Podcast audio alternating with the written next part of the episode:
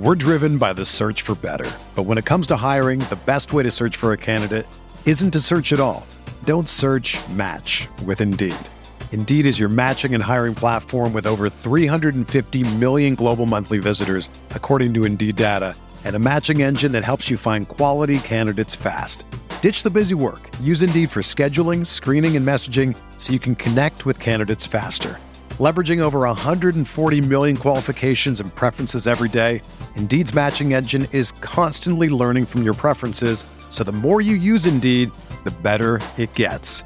Join more than 3.5 million businesses worldwide that use Indeed to hire great talent fast. And listeners of this show will get a $75 sponsored job credit to get your jobs more visibility at Indeed.com slash BlueWire. Just go to Indeed.com slash BlueWire right now and support our show by saying that you heard about Indeed on this podcast. That's Indeed.com slash BlueWire. Terms and conditions apply. Need to hire? You need Indeed. This is the story of the one. As head of maintenance at a concert hall, he knows the show must always go on. That's why he works behind the scenes, ensuring every light is working, the HVAC is humming, and his facility shines. With Grainger's supplies and solutions for every challenge he faces, plus 24 7 customer support, his venue never misses a beat. Call quickgranger.com or just stop by. Grainger, for the ones who get it done. Experience. Mayo Experience. Mayo Experience. Mayo Experience. Experience. Welcome to the Pat Mayo Experience presented by DraftKings 2021 Genesis Invitational Research. First look and preview, maybe some early leans as well. If you out there want to help out the show, few ways to do that. One, smash the like button to the episode. In the description, give me your early lean to win at Riviera this week. Stacked field, by the way, tough to really have an early lean only because there are so many good players. A lot of guys can win this week. Also, if you subscribe to Daily Fantasy Sports Picks and Bets, The Mix, then you're and then you leave a five star review with your Twitter handle or email address. Please go do this. It really helps us out, by the way. Uh, you're in a draw for a hundred US bucks. We're going to be giving that away on Monday's show with Jeff Feinberg. Uh, also on Tuesday, David Barnett from Tour Junkies is going to be on the show breaking down the DraftKings side of Riviera this week. So daily fantasy sports picks and bets, the mix, NASCAR, UFC, esports, soccer, one and done, Euro Tour, all of the shorter stuff that we have up on Mayo Media Network is up on that podcast feed. Please help us out and leave the rating and review. That way we can launch it up the charts, make it discoverable for everyone to find. Uh, go download the episodes too. Always download all of the episodes. Download them twice if you can. That really does, again, help us out. We're running a free operation over here. This is how we get our bucks. So please, once again, help us out. Listeners League is open, is in the description of the video and pod. And everything today, when you watch me go through my research, is going to be from fantasynational.com, fantasynational.com slash mayo. Get you a 20% discount. We're getting in the heart of golf right now. This is really the first elite field of the year at Riviera. So from now, basically through the PGA or through the British Open, uh, it's going to be awesome field. So get your fantasy membership, Fantasy National membership now, fantasynational.com slash mayo. I think that's everything. Oh, everyone, uh, thank you for entering the free money stuff that I mentioned on Monday's show. If you sent the email, go check your inbox. It's up there now. I had most people, I think, pretty happy with the free money that was given out. Other people, you know, just hit me back or hit back my assistant, actually. She can help you out on that front. Let's jump into it, though. Riviera Country Club, the site of the 2021 Genesis Invitational. 121 players in the field. These invitational fields are smaller than we're used to. So we had 156 at Torrey, we had 156 at Pebble, 132 at Phoenix, only 121 this week, meaning that the six of six percentage should theoretically be higher unless you know the three biggest chalks end up bombing out, and then all of a sudden you have a really low six of six percentage. But course history has played a lot into it. Correlated courses that we've seen over the year, obviously the Masters, but again, that could just be due to the strong fields that show up to both. But Quail Hollow is one over the years that I've seen crossover leaderboards. My guy, James has actually won it both. So that's something to look into as well if you're just going to try to be picking and choosing, have a tiebreaker between some players. Distance is obviously going to matter a ton this week. It's a longer course, it's 70 over 7,300 yards, a par 71, and there's a really short par four, there's a short par three. So it's hidden value uh, in a lot of senses or hidden length when it comes to Riviera because some of these par fours are daunting when it comes down to it. And also, like Torrey and like Pebble, I guess the common denominator would be those POA greens that we have in California that the that the miss putt percentage inside five feet incredibly high. The three on tour that have the highest percentage of miss putts inside three feet: Torrey, Pebble, and Riviera. So just because your guy is three feet for par doesn't mean he's making it. Uh, we saw a lot of misses at Pebble Beach over the weekend. Obviously, I'm filming this before the conclusion of Pebble Beach, far before the leaders have gone off, trying to get this out nice and early for everyone. But when your guy is, you know, when you're sweating a giant ticket on someone, they miss a two foot putt, you're like, oh my God, how does this happen? It happens to a lot of people uh, at Pebble Beach. So don't be too triggered by that. Hopefully, they can make some long ones and really even things out. Let's jump over into Fantasy National right now and really get a deeper dive into what's going on. You see the field, if we start by strokes gained total Dustin, Xander, Rahm, Thomas, Bryson, all up the top. Generally, this is going to be one of the strongest fields of the year. In fact, it's stronger than some WGC fields, depending on who ends up showing up at those WGC. So, at the elites of the field, once we kind of scroll through it, Dustin, Thomas, Rahm, Xander, Rory, Cantlay, Bryson, Brooks, Finau, Morikawa, Matsuyama, Hovland, Wolff, Berger, Spieth, and Adam Scott is the defending champion at this course. Scott, JB Holmes, Bubba, Dustin, Bubba, James Hahn, and Bubba are your winners here from 2020 through 2014. Adam Scott won at 11 under par a year ago. But it's not just the very top of the field that is super enticing and super strong. We also have a loaded middle tier this week as well. So if we just go past the very top end just a little bit, and this is where the value plays are really going to come in. Like on DraftKings, it's going to be really hard to construct teams this week because there are going to be too many good options. So you're going to have to let the price dictate that. Obviously, I don't know what the price is right now, so it's going to be hard to make any sort of picks. But in the betting odds, like these guys should come in like 35 to 80, depending on who they are. So the second tier, you're going to see Bubba Watson, who's won here three times, Niemann, Na, Scheffler, Molinari, who's a fucking disaster. See, woo, Kim, Leishman, Cam Smith, Sergio Garcia, Abraham Ancer. Who else we got here? Zalatoris, Burns, Henley, Kokrak, Ortiz, Fowler, Varner, Cam Davis, Lanto, Conners, Homa, Gary Woodland, Cameron Champ, Matthew Fitzpatrick is over stateside, the number 20 ranked player in the world for the first time all year.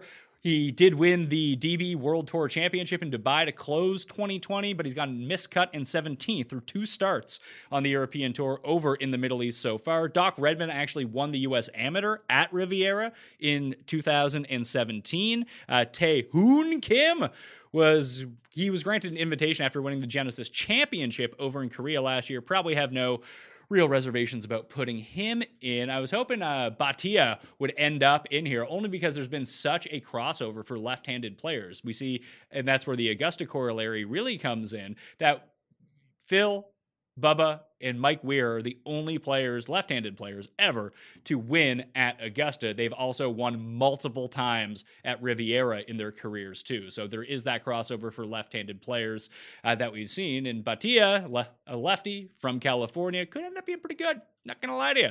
So I was hoping he could scrape himself into the field. Maybe a top finish at Pebble will end up getting him in. I'm not really sure how that works. Maybe he is in. I just didn't see him in the field. But uh, I'd be curious to see where he ends up this week. So if we jump into the stats, overall, let's look at the course conditions and see what we're dealing with here. We have let's see we have all weighted rounds which is really nice to have. Uh, first time in a while we've had i guess phoenix was like that but uh, pebble didn't have it amex didn't have it Torrey didn't have it for all of the rounds. You see the green firmness 2019 was a bit different. That was also a terrible weather year. If you remember, Justin Thomas had the big lead, but like Saturday got canceled out. They had to play 36 holes on Sunday. So probably throw out that year when it comes down to it. But generally, you're going to see POA greens, firm, difficult to hit fairways, some of the most difficult on the PGA Tour. You better get used to the term kikuyu a lot of kikuyu grass out there. Going to make it really tough. Going to catch catch the head of the club a lot. Um, but you know, the guys play this course every year. Fast greens on POA as well, and that's generally pretty average. Difficult to score, average to difficult to score on. Uh, overall, pretty firm greens, pretty fast greens. Uh, it's not so much that course history means a lot here, but understanding these green complexes really does. That's how Bubba has had a lot of success here in the past. Just his lag putting has been really good at this course, just like it has been at Augusta. And we've seen different players just who have familiarity with these greens tend not to blow it as much as some of the other players. Uh, the course breakdown for the week, I'm going to guess uh, driving distance approach. Let's see if there's any Let's see. The 18th hole is the fourth hardest. Nine is the seventh. So you probably want guys going off the front. Uh, just maybe you can sneak a birdie. Let's see, 10% birdie rate on number nine, 9%. I guess it really doesn't matter all that much. Maybe you can fluke into a birdie run. Uh, if you can sneak one on 18, then you can go, you have the possibility to go 16, 17, 18, which it doesn't matter where you play at, but 17, 18, and 1 is the easiest hole on the course. A 6% eagle rate. Don't tell Tony Finau, though. Guy not afraid to make par on the easiest hole on the PGA Tour. It's the easiest par five on the PGA Tour. So when I said that you see a lot of hidden distance here, you have a par five that's 511 yards to kick things off. That is not a very long par five whatsoever. You have that par four that's 285 that you can take the shot at at the green. Uh, it's been easier in few in the past few years, but it really depends on where the pin placement is on that hole. Uh, if you really want to go attack and try to drive it from off from the tee box, or you can. I remember Harold Varner last year.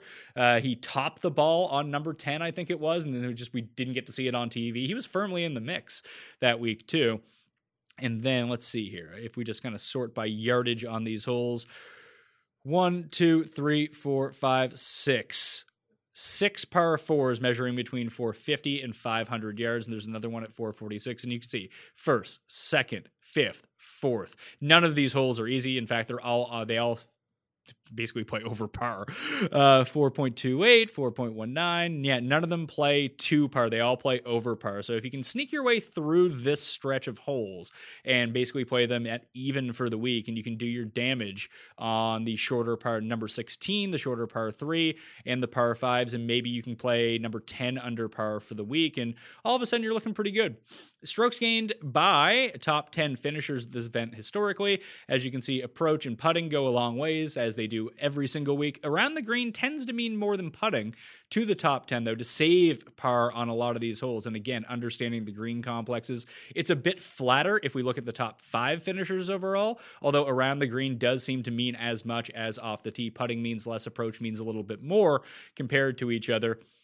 And for the winners, approach means more than putting. Around the green means more than driving, which is pretty unique to see, uh, to tell you the truth. I guess if we just look at people who make the cut overall, uh, putting tends to play a bigger factor in that than approach. So you, you want to have the good putting, obviously, but the approach game is where you really need to be at. Uh, if you're not firing with your irons, then you're basically going to have no chance when it comes down to it. Uh, let's see the whole composition. So, yeah, these nasty par fours. Uh, and these are again the 450 to 500 are going to be the most difficult on the course. How are the other par fives play? They're the three easiest holes on the course, but the eagle rate is only really in play for number one, 1.1 percent at number 11, 0.7 percent at number 17. So you're just looking to birdie those holes. Although I guess the par 5 17th, uh, just it plays fractionally under par. The birdie percentage is a lot lower than I thought. It's almost the same as number 10, uh, but the bogey percentage and the doubles percentage is far, far lower. Uh, you're just going to see a lot more pars on number 17 for your regular par 5. You really need to make your bones on number one and get going from that circumstance. Historic cut line. Let's see. Last year it was plus two. Uh, even the year before that, plus three, plus one, plus one, plus four, plus two. I would guess that it probably hovers around that even to plus two line again, top 65 in ties, kind of mellows that out a little bit because fewer people end up making the cut. Driving accuracy, like I mentioned, much lower here, 56% versus 62%. Greens and regulation, that's why around the green ends up meaning so much more. Uh, only a 58% greens and regulation rate versus a 66% at your average tour event. Three putts per round, higher than average. Average driving distance, a little bit lower because uh, you got to pick your spots. You need to really be able to shot shape off the tee, really envision what what's going on for yourself. So Uh, the green in regulation, at least, proximity to the hole is much higher. It's just you don't hit as many greens in regulation. If we go over the, actually, we don't need to look at recent results. We kind of know what that is if we've been paying attention every week. Tournament history. As I mentioned, Adam Scott won a year ago. Overall, uh, this is from the past five years. Duncan, Harman, Gay, Champ, Molinari, and Putnam, the worst over the past five years in this field in terms of strokes gained total. Scott and DJ have made every cut each of the past five years and are tied for the most strokes gained total. Then it's Rory, Bubba, and Matt Kuchar. Weirdly enough, this does not seem like a course where Matt Kuchar would do really well. I wonder how he does it. Mm, gotta be putting, right?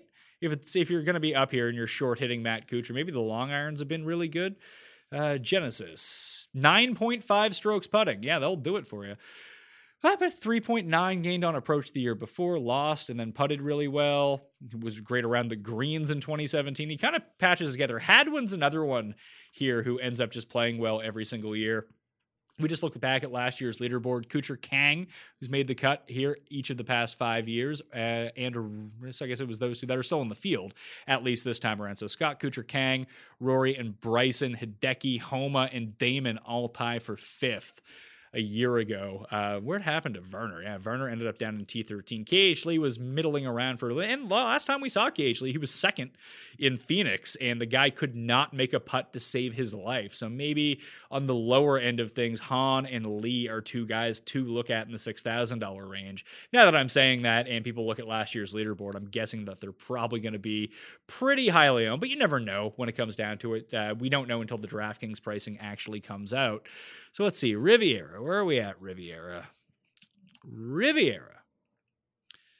What did we have from last year? Ball striking high with an extra lean on approach and a 10% weight on around the green, 450 to 500. The difficult holes, 15%. Driving distance, 15%. Just looking at the players who I mentioned, you don't have to be a bomber in order to excel at Riviera. However, the path to least resistance is going to be happening uh, if you can be closer to the hole. So proximity 175 to 200, proximity over 200%, weighted at both 5%. I have opportunities gained uh, just to see who's up there. I have them listed at 0% right now. It's not really a pin seeking type of course. It would be nice if your guys could gain a bunch of strokes and be within 20 feet of the cup in greens of regulation or fringe in regulation or under regulation. That's just not going to really be the case at Riviera. Riviera. I did throw putting in at 5%. So let's load that in and see what ends up happening. I do want to go back to the course breakdown for a second to look at the proximity ranges because I kind of glossed over that. Yeah, the average shot distribution 150 to 175, 175 to 200, and 200 plus. So, can you hit a long iron is really what it comes down to this week. On your par fours, you're going to see the majority of their, probably the plurality of the shots at least, from 150 to 200. Uh, the 200 plus is more for the par fives, maybe some of the short hitters. All right, let's see what this spit out. Past 50 rounds in the rankings, no big shocker. DJ, Thomas, Rahm, Finau, Xander, Bryson, Niemann, Varner. How is Niemann? Has Niemann played this course? I don't recall him ever being in. He's on he's on hot fire right now, 2-2 through Hawaii, and we haven't seen him since. Uh, 44th in a missed cut at the Genesis a year ago. Interesting to see. So we'll have to dig into him later in the week. Matthew Wolff, Siwoo Kim, and Harold Varner still inside. I'm guessing once this loads in the Pebble stats. Actually, Harold Varner won't be too negatively impacted by the Pebble stats. It's the Spyglass stats that are really going to mess him up. But he probably won't drop down too low. As you can see, uh, the proximity from 200 plus. Still really good for Varner, really good for Wolff. Be curious to see if we shrink down the sample size who to let's say past 24 rounds to see where these guys end up stacking up from the long iron perspective at least. Or maybe there's a few other names that come into the mix for us just based on the shorter sample size. Past 50 rounds, depending on the player, could go way, way back. So past 24 rounds, nothing really that much different, but Brooks, Zalatoris are in the top five now. Hovland, Bryson falls down a little bit, as does Varner. Sam Burns does pop up. He ends up in 12th. The Ghim Reaper, Doug Ghim, ends up in 15th. Where's that all coming from? Approach around the green play. Morikawa's back for the first time uh, since Hawaii. He did play overseas. The putting has been really bad for him, but Obviously, we've seen him spike on some POA greens in the past, and he is the best player in the field over this range from 175 to 200 uh, and from over 200 yards he is 21st in this field. So let's see who really stacks up the best with those long irons. It's Morikawa. So let's say top 25 for both. Morikawa and Woodland, Zalatoris, Jon Rahm, Cameron Davis, Carlos Ortiz, Harold Varner III, Niemann is top 30 for both of them. Thomas is top 20 for both, as is Adam Long. Really, Adam Long. Would not have guessed that. Uh, John Augenstein is top 25 for both in 12 rounds of action, although that's against much weaker competition. Rory McIlroy is just on the outside. He's 26th from 175 to 209th from 200 plus. Uh, Hovland is just outside as well as he leans better to beyond 200 yards than anyone else. Wesley Bryan, who does have a top five finish at this course, uh, actually hits his long irons pretty well too. So interesting to see some of these guys pop up. Who's the best from 450 to 500? We got DJ Thomas Brooks, Hovland Xander, Piercy. Norlander, Burns, Hoffman, Fitzmagic, and Matt Jones. Kokrak has played well at this course in the past. So James Hahn also pops up on this part. Adam Long inside the top 15. Rickie Fowler. Jesus, Rickie Fowler. Wish he'd be better especially when I bet on you. I never bet on Rickie. I've bet him back to back weeks, and he's been an absolute train wreck. Just I keep getting enticed by all those odds. Who else would be up there? Frittelli is inside the top 30, as is Lanto, the Herminator. That's kind of surprising. Lanto not great from 175 to 200, but inside the top 10 from 200. I actually had a premonition that Lanto would play really well this week. I feel like Lanto's just been kind of lingering at some of these events. Yeah, seventh at Farmers, a longer course where you probably wouldn't expect him. You do worry that he is not the best around the greens at all, and that might come back to bite him. Although he did end up inside the top 10 at Farmers, maybe he can kind of overcome it. Uh, was decent on a around the greens last year, horrible on approach, came T37 a year ago. How are his putting splits? Uh, he's kind of neutral on POA, but just a very good putter by and large in general. So not too worried about him here. All right, how's uh, how's my guy Leishman stack up? His Leishman uh, just c- kind of popped out to me that he would be an early lean for myself because I think that he would come in around like the 50 to 80 range, I guess, depending on the book. So, so far in 2021, three straight events of at least 2.8 strokes on approach. Putted really well at Farmers. Uh, he had that bad round at the North that kind of took him out of it. Couldn't put his way out of a paper bag at Tournament of Champions. Lost over five strokes in that event. Fourth at Sony. Just played really well. Uh, has played well at Sony in the past. He has let's see, 43rd last year, fourth year before, miscut, miscut fifth. So it's hit or miss for him, but we've seen some really good spike years in terms of the approach. Over five last year, over six the year before, almost five in 2016 as well. So if you can have one of these 4.7 strokes game putting weeks, or hell, just don't have the minus 2.5, have like plus two, it does seem like he should be in business a little bit. Uh, striking to see him lose 3.1 strokes around the green. Uh, I would actually expect him to lose more off the tee than around the green, historically speaking, like if we look back long term in Leishman's career. But that's a way that we can do it. It's going to be really tough to decipher the top of the board. I'll try to predict the odds a little bit later on and see how that goes. But when you have Dustin Thomas Brooks coming off a win, I mean Cantlay and or Spieth could be coming off a win as well.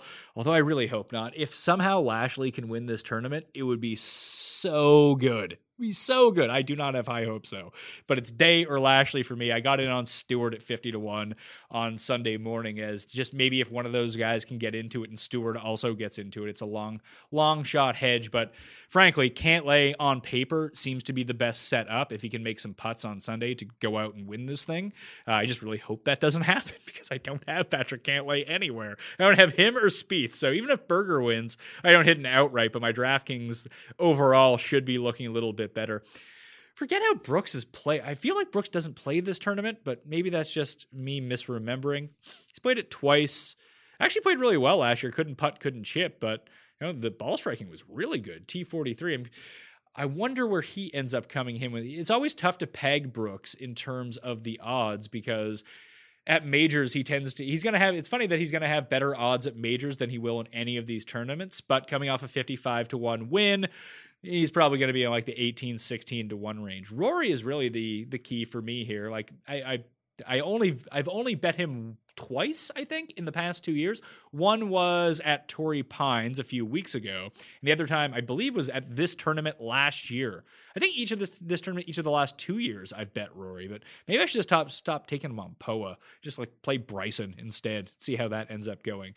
But you know, with Hahn winning here and JB Holmes winning, both those guys were long shots, so uh, it's going to be really tricky to figure out what's going on.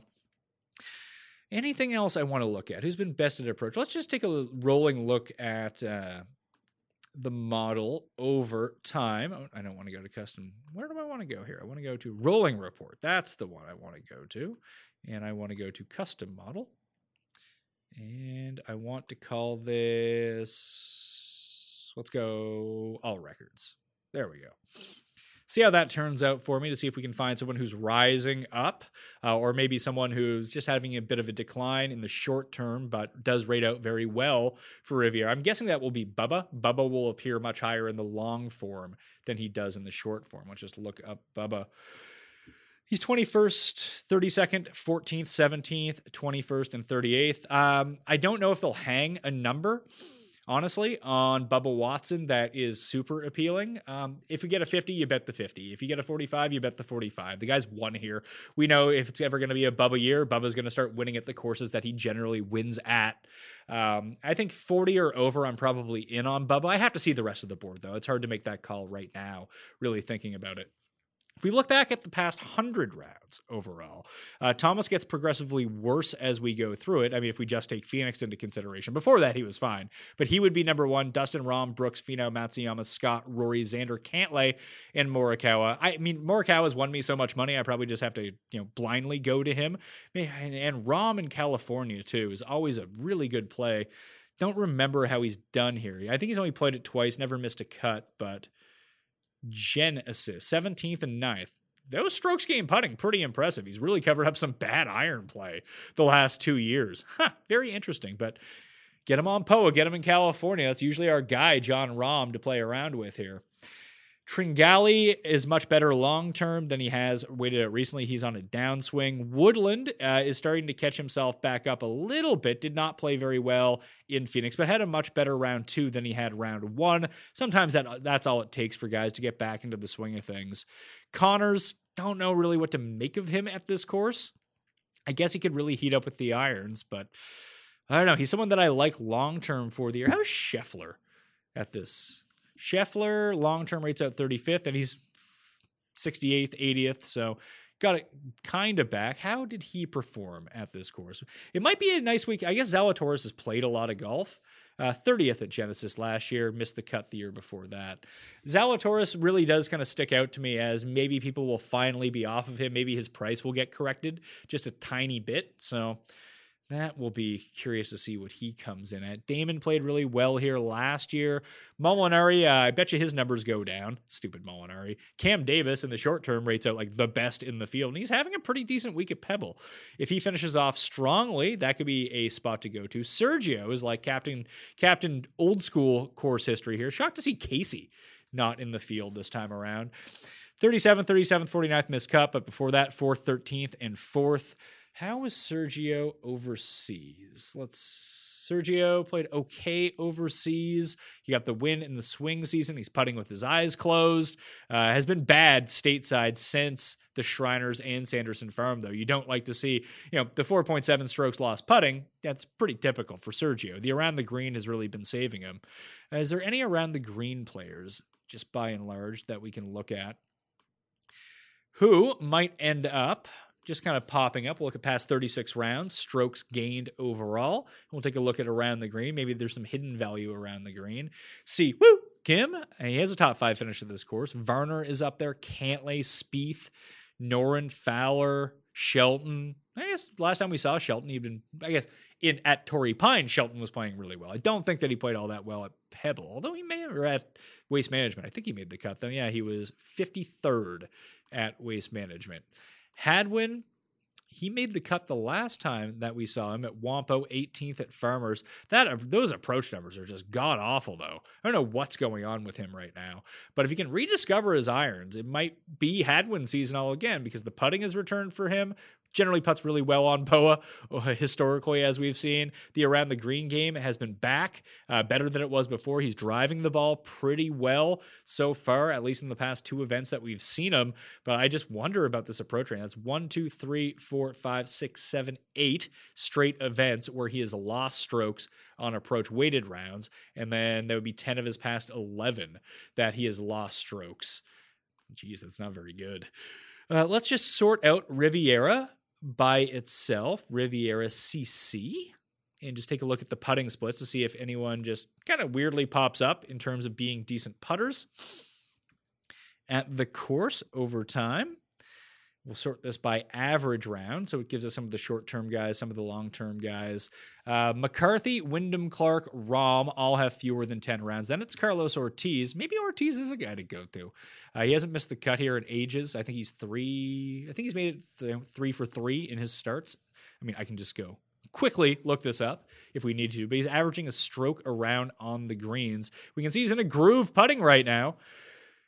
Genesis, 26th, 9th, 26th, and 20th, gained at least 2.7 strokes every single year putting and has gained a bunch on approach too. So uh, we've seen that the around the green game just lately has been surging. So maybe this is a week Carlos Ortiz can put it all together. It's not like, you know, he wilts under pressure. He has a win so far this season. He's been in contention. I mean, Carlos Ortiz, one of my favorite guys going. So hopefully he can pop back up there. Frittelli in six rounds has putted really well. Wes Bryan, Kuchar, all the guys you'd kind of expect. DJ is up there. Poston. Stallings is another one who just tends to play well in California, having a decent week at Pebble too. So maybe it's time to go back to Scott Stallings. Sung Kang never missed a cut at this course, puts pretty well.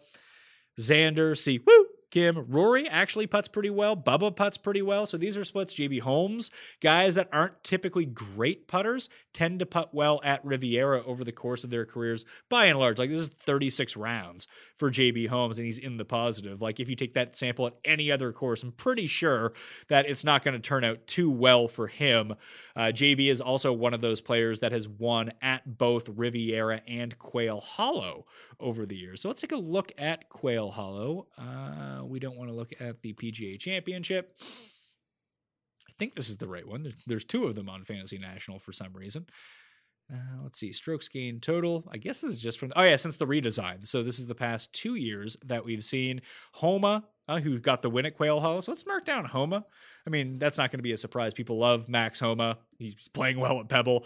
Dahmen, Bryson, Sergio, Fowler, Stanley, Perez, Rory, Charles, Charles. I remember I bet Charles to win here one year. I think it was the year that Bubba won in 2016. Uh, had a nice one. I think he ended up winning Valspar later that year. Grillo Gooch, Vaughn Taylor, Doc Redman. So this is a very small sample, obviously. Let's include both Quail Hollows into this just to see if we can get a larger sample of what has been going on. We probably don't want to look at Quail Hollow when it was at the PGA Championship, which, you know, does not benefit Justin Thomas whatsoever because he won at that course that year, but uh, the conditions were just much harder at that one. Uh, strokes gained total Rory, Dahmen, Rickie, Sergio, Perez. Woodland all of a sudden pops back up. Hideki pops back up. There's JT. Molinari, probably don't want to go to Molinari. He's one of the players with the most strokes lost over the past five years at Riviera. Streb, that's kind of interesting. Finau, JB, Bryson, Steele, Redman, Gooch. Maybe this is a Redman I mentioned that he had won the U.S. Amateur at this course in his career. Uh, disastrously bad putter, as we've seen uh, over the course of time. How has he done at the Genesis? Never played the Genesis. Uh, what's called Wells Fargo, 18th at the Wells Fargo in 2019. Obviously, that was not a contested event a year ago, so that's not great. All right, I think that's good enough for me. We probably don't need to lean too much, honestly into what has happened at Pebble Beach because, frankly, I don't think those stats are really going to mean too much. Uh, the fourth round is ongoing right now. The guys are just getting onto the course, and we only have two of the three rounds of data anyway. And that's a short driving course. This is a long driving course. Irons are going to come from different places. It'd be nice to see guys that are playing well with their irons, and we can look at that on Monday and Tuesday and Wednesday as we go through everything. But I don't think that there's a ton of correlation between the two places. For example, Tiger won at Pebble Boku times, never won at Genesis. Uh, he does have an outside chance of still staying inside the top 50 and getting an invite to the WGC in Florida the week after the Genesis. Maybe we see him. Probably not, but it would be nice to see Tiger, even if he's just on the grounds. Just let him do some commentary. I remember he was doing that for the Hero one year when he couldn't play. Shockingly good in the booth. Get Tiger in the booth for a WGC. That'd be great. We're going to see our guy Bobby Mack down there too. It's probably why we're going to see a lot of the Europeans make their way over for the WGC, then start off the Florida swing. So we'll get Hatton back. We'll get Fleetwood back who else? Bobby Mack. We got Fitzpatrick this week. So Thomas, I don't know if Thomas Pieters qualifies for WGCs anymore. Not quite sure. Anyway, let's review the DraftKings lineup for the week. I am currently out of the money at the moment on DraftKings. That's never fun to be out of the money. I review my $200 lineup every single week. And as you can see, uh, I made one critical mistake. Well, I mean, playing Harold Varner was a critical mistake, but I was going to play Harold Varner either way. So, to walk through my process of this, I had a few different options that I wanted to take. So, I ended up going with Molinari over Day, and that is the big. This lineup originally had Day in it. Uh, ha, if I had Day in it at the moment, this would be looking much, much better a lot better. It would be well into the money, and I would not be on the bubble sweating anything. I came into the day um, four points out of the money. So where's the money at right now? I think it's like right here. So 163 or what? Sorry, the as we speak right now, 365 is the money, and where am I at? I'm at 357. So I'm eight points out of the money. I need Matt Jones to go on a run. I need Molinari to go on a run. Or, I mean, Homa and Davis would be great, but a lot of people own Homa and Davis in this lineup. But Homa, Davis are really my core guys from here. I played a lot of them. I played a lot of Molinari. I played a lot of Day, and I played a lot of Berger. I just couldn't fit Berger into this lineup, uh, and I went with Lashley in a ton of play. If Lashley wins, I'm fine. Uh, like I mentioned, I just don't anticipate him winning. If you can just have a good round and stick in like the top five, and uh, maybe I, I, guess it really depends on who wins because a lot of people have Spieth, a lot of people have Berger, a lot of people have Cantlay, and that's going to directly affect everything. So the biggest mistake I made once I heard it was going to be a bit colder out, uh, I went off of Jason Day and went to Molinari. Obviously, that was a disaster when he shot plus four in the third round. So as of the course I've been doing this, I'm minus 600 through three weeks. Uh, could be minus 800, but maybe not. If Lashley ends up winning, like I probably make 600 bucks in this tournament potentially, and then all of a sudden, you know, I'm minus 200, or if hell, if it gets even higher, that'd be nice. It would be Varner missing the cut just kind of screwed me in a lot of places. I had a lot of Rickie this week, but not so much that it really made an impact, and he wasn't any of my single entries or high dollar lineup, so I wasn't too bummed out by that. But Molinari instead of Day, I thought the cold weather would affect Day back. And obviously it didn't. If I had him in right now, it would be a lot better. The other thing that I could have done, I suppose, if I got off Varner, there was no one really in that range. Not that I love Matt Jones, but he kind of made everything else work. I guess if I, I could have went up to Tringali, who I did use, uh, that would have worked out better at the moment for me than Matt Jones. Lashley, I kind of had in as my last man in in a lot of my higher stakes lineups. Obviously, that's working out well right now. The other guys in my player pool that I really went with that I could have instead of Varner. So I guess I could have got up to Berger in some spots. I didn't use Spieth, so that wasn't really on the table for me. But if I had just used Day instead of Molinari, like I mentioned, that would have worked out. And in this range, uh, I could have dropped to Hubbard. He had a great Saturday, then a really bad Saturday. But he was another guy that I was going Hubbard Lashley to finish off my lineups. And Ghim really would have been the other one who would have been better than Varner because obviously he made the cut. But I don't know if I really would have felt comfortable with that in a single entry. I felt good about Varner, so I wasn't really going to get a, getting off of him.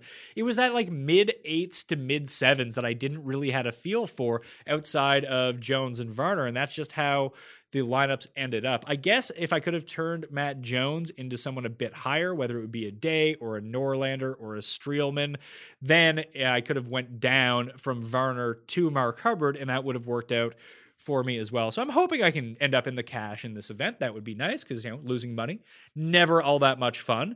But I guess it really hinges on Lashley for me. And I know that's an outside shot. His win equity is not all that high, even though he is in the final group. He's just one of many in that pack who can get things going. But I'm very happy that he ended up playing well this week. If he comes inside the top five overall and doesn't win, I have the top five on him. I have the top 20 on him. That would be nice. Hey, hell, if Day wants to go out and win, I am perfectly fine with that. I know a lot of us have the Jason Day tickets. Uh, it doesn't seem like he's has much momentum to go get a charge, but with Jason Day's putter, you never know. He's putting pretty well this week, and that had been holding him back. The irons really haven't come to fruition for him, so it'd be nice to see. So mistakes were made in the $200 lineup, as that kind of happens every week. So so far through three weeks, like I said, I haven't hit the cash yet, which is pretty embarrassing. Uh, so you can see that I'm terrible at this, just like everyone else who loses money. I've bubbled out twice, so I've been within 10 spots of the money twice, and waste management. No, it was waste management or Torrey. One of them was just an abject failure. I think that was last week that we went through. So I'm feeling like okay about this. It would be nice if Molinari or Jones could go post like a they could bo- go post like a minus three or a minus four today and just build up those back end points because that's really what's setting me apart. Because I want Davis to go out and shoot a low round. I want Homa to get a, go out and shoot a low round. But like I mentioned uh, in this tournament, you know, 15%, 17%, a lot of players near the top. Listen, them having a good round will help me. It'll just help way more people. Actually, Matt, I guess Matt Jones and Molinari are higher owned. So it's really Lashley for me that really needs to go. If Cam Davis and Lashley can go out and have a round and these guys don't just start bleeding off points towards the end, uh, maybe I can sneak back into the cash in that. So hopefully everyone's lineups turned out well. Crossing our fingers that Lashley can come through for us. But again, with some of the names near the top, whether even the outside guys like Casey, or Day down at minus 10. Then you still have to contend with Berger and Spieth and Casey, Spieth, sorry, Spieth, Berger, and Cantlay. Uh, all the win equity is going to be tied up in those guys. Then you have the outside Brian Stuards or Will Gordons or Tom Hoges that there's just so many names in this bucket that you just hope we hopefully we have enough luck like we did last Sunday. I'm just not looking forward to it because I just don't think it's going to happen for us. But I like being wrong in circumstances like that. So remember, once again, smash the like to the episode. Give me your early lean. I think my early lean is going to be Mark Leishman. We'll see about that once the pricing comes out. Uh, and again, anything Bubba over 40, if we can catch him like over 50, it's like an auto bet, like right away. Like I don't care what anyone else is. Just give me 50 to 1 on Bubba at Riviera, and I feel like we're going to be good to go. Oh, the pricing at the top is what I wanted to talk about. If we try to guess the odds on this event, so you got Dustin is going to be the favorite. So you got DJ, Rahm, JT, Bryson, Brooks, Rory, Xander, and Cantlay. So one, two, three, four, five, six, seven, eight. I'm guessing those are going to be the top eight guys on the board. So they all can't be like five to one to win. DJ opened at four to one last week in a super weak field. I'm guessing that DJ is going to be eight to one. I'm gonna say that Rahm is 10 to 1. JT is 10 to 1. The Cantlay Spieth thing is going to be super tricky because if Spieth wins, he might be like 20 to 1. If Cantlay wins, he might end up being like 14 to 1. But so 8 for DJ, Rahm for 10, 10 for DJ. I'm going to stick Bryson at how are the markets going to treat Bryson? I hope we get a good number on Bryson. I'll call Bryson 12 to 1. Brooks and Rory, I'm going to say they don't give Rory the benefit of the doubt. List them both at 16 to 1. Xander at 18, Cantlay at 18. That means Hovland, Morikawa, Hideki, Wolff. I guess Wolff isn't really going to be on that tier. Scott, Finau, you're probably looking anywhere between 20 and 35 to 1. I'm hoping maybe Morikawa goes like 35 to 1. I would really like those odds, but you know, we're never that lucky.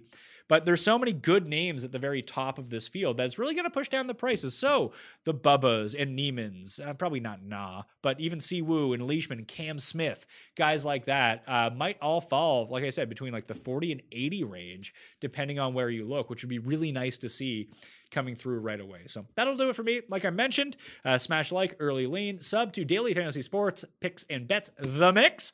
Leave a five star review, something you like, Twitter handle, email address, and you're in that draw for a hundred DraftKings dollars. Listeners League link in the description, and become a member at fantasynational.com slash mayo to get 20% off today. All right? I'm Pat Mayo. Good luck this week. Good luck next week. And we'll see you on Monday. Experience. Everyone is talking about magnesium. It's all you hear about. But why? What do we know about magnesium?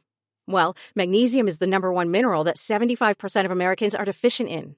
If you are a woman over 35, magnesium will help you rediscover balance, energy, and vitality. Magnesium supports more than 300 enzymatic reactions in your body, including those involved in hormonal balance. From functional medicine doctors to mental well being and female hormone experts, we all know that magnesium is the one mineral to improve all aspects of well being and health. But which one? Magnesium Breakthrough from Bioptimizers, the trusted choice recommended by leading experts with seven best absorbed forms of magnesium to ensure your body receives the support it needs for overall well being. Go to bioptimizers.com slash balance today and use code BALANCE10 for 10% off. Support your journey to wellness at B-I-O-P-T-I-M-I-Z-E-R-S dot com forward slash balance. Magnesium Breakthrough from Bioptimizers, your foundation to optimal health and vitality.